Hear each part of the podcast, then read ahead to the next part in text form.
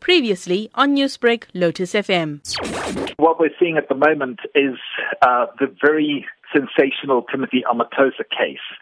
And although we believe that this is not something which is in any way indicative of the general state of, of, of religion or the church, particularly in South Africa, uh, we do believe that it's very important that where abuses are taking place, those people who either know that people are being victimized by it or maybe the victims themselves, if, if they're able to, uh, should actually speak out and they should not remain silent because clearly what we're seeing is not a freedom of religion issue. It is a criminal activity taking place.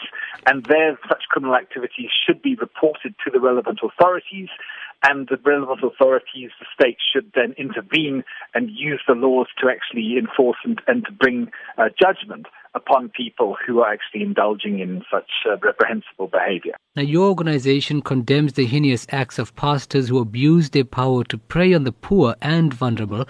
Research suggests the main reason women especially don't speak out is the stigma st- associated with speaking out. We think that those people who are involved, particularly church churches, uh, in, in the communities, churches are very often aware of what's happening because they are actually on the ground.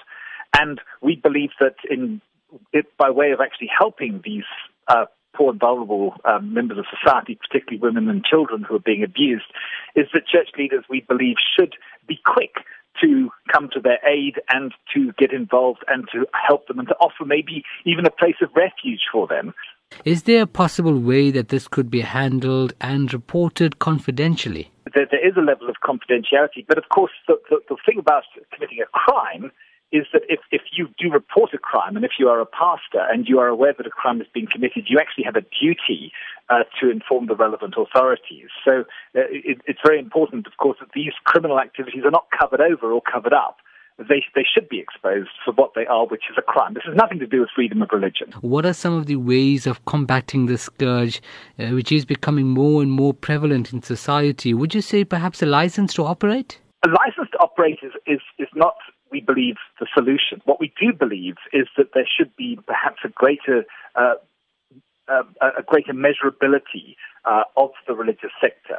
Um, we, we, we, are not we are not opposed to, um, for example, the registration of religious organizations or pastors. But when it comes to whether or not you can or cannot preach the government or some others granting you a license, that's obviously quite a significant infringement on potential freedom of religion. Newsbreak, Lotus FM, powered by SABC News.